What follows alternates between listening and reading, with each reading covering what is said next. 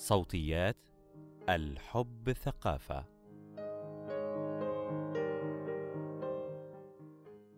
كثيرا ما نستقبل أسئلة من المتابعات يكون مضمونها هل يحبني شريكي؟ علينا أن نعرف أن دليل الحب ليس الكلمات الطيبة الحلوة وإنما تصرفات الشريك. وعلينا أيضا أن نعرف أنك أنت من يستطيع الإجابة على هذا السؤال. كيف أعرف أن شريكي يحبني؟ مقال لدكتور رضوى أسامة ما زالت الأسئلة التي تتناول العلاقات هي الأسئلة الأكثر شيوعًا على منصات التواصل الاجتماعي وداخل غرف العيادات النفسية. هل ما زال يحبني؟ هل ما أختبره معه هو الحب؟ كيف أعرف أنه يحبني؟ قبل أن أخبرك بكيفية الإجابة على هذه الأسئلة، دعينا نعرف الحب كما يتناوله علماء النفس.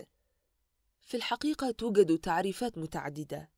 دعيني أبسطها لك وأعرض أبرز النقاط المتفق عليها، وهي: أهمية وجود مشاعر إيجابية تجاه الشخص، الاختيار، والالتزام بالعلاقة. المشاعر الإيجابية وحدها لا تعني الحب، وهذا قد يجيبنا على تساؤل الكثيرات من البنات. أعرف أنه يحبني، لكن له علاقات كثيرة ودائما ما يخونني، لكنه يقول إنني الحب الوحيد الصادق في حياته، فهل هذا يسمى حبا؟ عزيزتي، لا يمكن أن نعتبر ذلك حبا وفقا للتعريفات العلمية، لأنه لا يتضمن الالتزام بالعلاقة.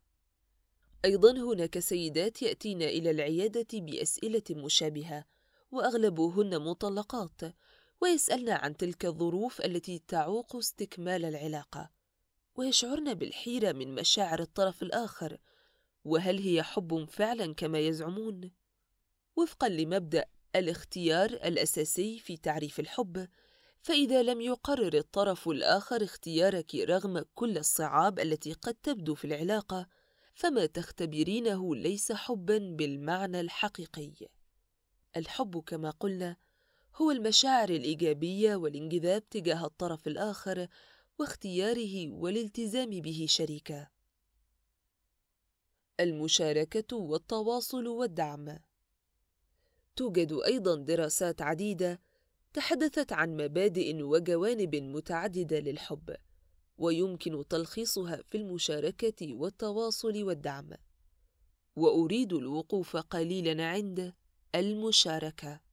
ولدي مثالان من واقع خبرة الجلوس مع عملاء في جلسات مشورة تخص العلاقات، وتخص تحديدا مشاركة الأنشطة والشغف.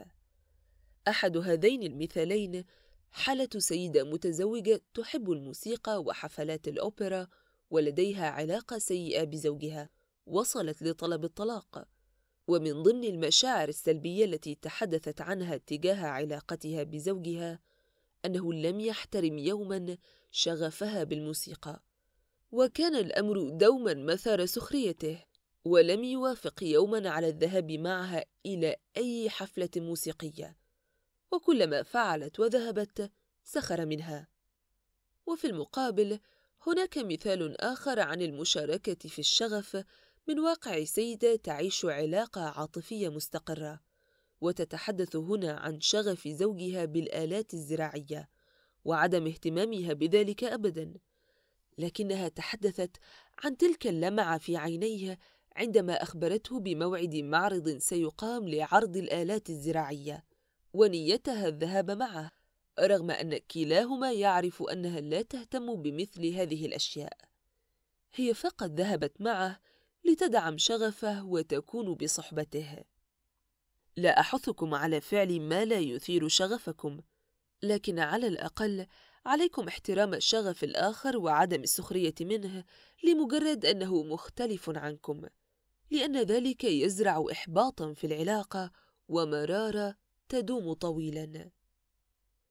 المشاركة لا تعني فقط مشاركة الآخر شغفه بل مشاركة تفاصيل الحياة اليومية. أن أشعر بأن الآخر يتقاسم معي الأعباء على قدر وقته وطاقته. لذلك أقدر شكوى زوجات كثيرات من المرارة التي يشعرن بها من جراء التزامها بكل تفاصيل البيت والأطفال دون مشاركة الزوج في أي شيء. لأن ذلك الغياب يخلق غضبا رهيبا يسحب مشاعر الحب التي كانت متوهجة قبل الزواج. ثاني العوامل التي تحدثت عنها الدراسات هي الدعم. لا يمكن تخيل أي علاقة حب بدون الشعور بالدعم والاهتمام. أحد العناصر البسيطة التي تستشعر بها المرأة وجود شيء خاص بينها وبين هذا الرجل تحديداً هو اهتمامه بها المختلف عن اهتمام الآخرين. أحب أن أؤكد أن ذلك الاهتمام والدعم لا يكون لدى الغالبية طوال الوقت في العلاقة، لكن المهم أن يكون متحققًا في معظم الأوقات أو على أقل تقدير في الأوقات الصعبة التي يعلن الفرد فيها عن احتياجها. ما زلت أذكر حديث سيدة عن علاقتها بزوجها الذي لم يدعمها في قرار استكمال دراستها والحصول على درجة الدكتوراه، فكثيرا ما كان يحاول أن يزيد من أعبائها في تلك الأوقات المخصصة لتسليم الأبحاث، أو يعتذر عن الاعتناء بالأطفال، وفي إحدى المرات حذف من على جهاز الكمبيوتر بحثا انتهت منه وذلك في ليلة التسليم. في حالات كتلك الحالة لا يمكن أن نصدق أن هناك حبا ما زال موجودا بينه وبين هذه السيدة. دعم الشريك لك في الأوقات الصعبة دليل على الحب. وعندما أقول الأوقات الصعبة أقصد بها تقديرك أنت بأنها أوقات صعبة. لأن مثال الرجل الذي لم يساند زوجته وقت إعداد الدكتوراه نابع من أنه لا يرى استكمال زوجته لدراستها شيئا أساسيا وأنها هي من خلقت الصعاب لنفسها. عليك أن تعلمي أن أحد أهم جوانب الحب أن يؤمن شريكك باختياراتك التي قد لا يوافقك عليها ويساندك فيها.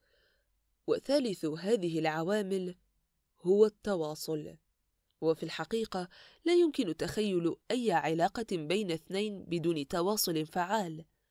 وعندما أتحدث عن التواصل الفعال أقصد به التواصل على مستوى المشاعر والأفكار وليس التواصل على مستوى الأحداث والمواقف فقط. التواصل على مستوى الأحداث أي التواصل من خلال حكي مواقف مرت عليكما في اليوم يعتبر مستوى نمارسه جميعاً وهو المستوى الأضعف. لذلك لا نكتفي به. بمعنى أنه عندما يتحدث شريكي معي عن أحلامه المستقبلية فهذا مستوى قوي من التواصل. وعندما يشاركني مشاعره تجاه موقف ما فهذا مستوى أقوى. وعندما يشاركني أفكاره التي تدور في ذهنه فنحن أمام مستويات أعمق في العلاقة. عندما تختبرين مشاعر مع شخص ولكن يغيب التواصل فاعلمي أنك أمام مشاعر إيجابية لا ترتقي للحب. بالورقه والقلم. كل هذه العوامل والمبادئ تعد شرطا اساسيا للحب. نصيحتي لك أن تجلسي وتمسكي بورقة وقلم وتكتبي هذه العوامل أمامك ثم دوني تحتها المواقف التي تدل عليها من واقع علاقتك بالشريك. إذا وجدت معظمها متحققا فأنت في علاقة حب بالفعل. قد تحتاج من آن لآخر إلى رعاية بمعنى العمل على إصلاح العيوب والمشكلات الطبيعية التي تظهر فيها. لكن إذا لم تجدي أي من هذه العوامل متحققا أو القليل فقط منها هو المتحقق فأنت في العلاقة الخطأ أو على الأقل في المسار الخطأ وقد تحتاجين مع شريكك إلى مشورة تساعدكما على حل هذه الأزمة. نصيحة أخيرة. إذا كنت ما زلت في مرحلة الارتباط لا تقتنعي بخدعة أنكما في هذه الفترة لن تصادفا مواقف واضحة تمكنه من التعبير عن الحب وأن العبرة بما سيحدث بعد الزواج. وذلك لأن ما يحدث الآن هو نفسه ما سيحدث بعد الزواج. حين تطرحين سؤال هل يحبني أم لا؟ لا تتوقعي أن يجيبك أحد. أنت الوحيدة القادرة على الإجابة بنفسك. فقط تأملي العوامل التي تحدثنا عنها وكوني صادقة مع نفسك. واعرفي إن كان يحبك أم لا بالمواقف والتصرفات التي تثبت ذلك.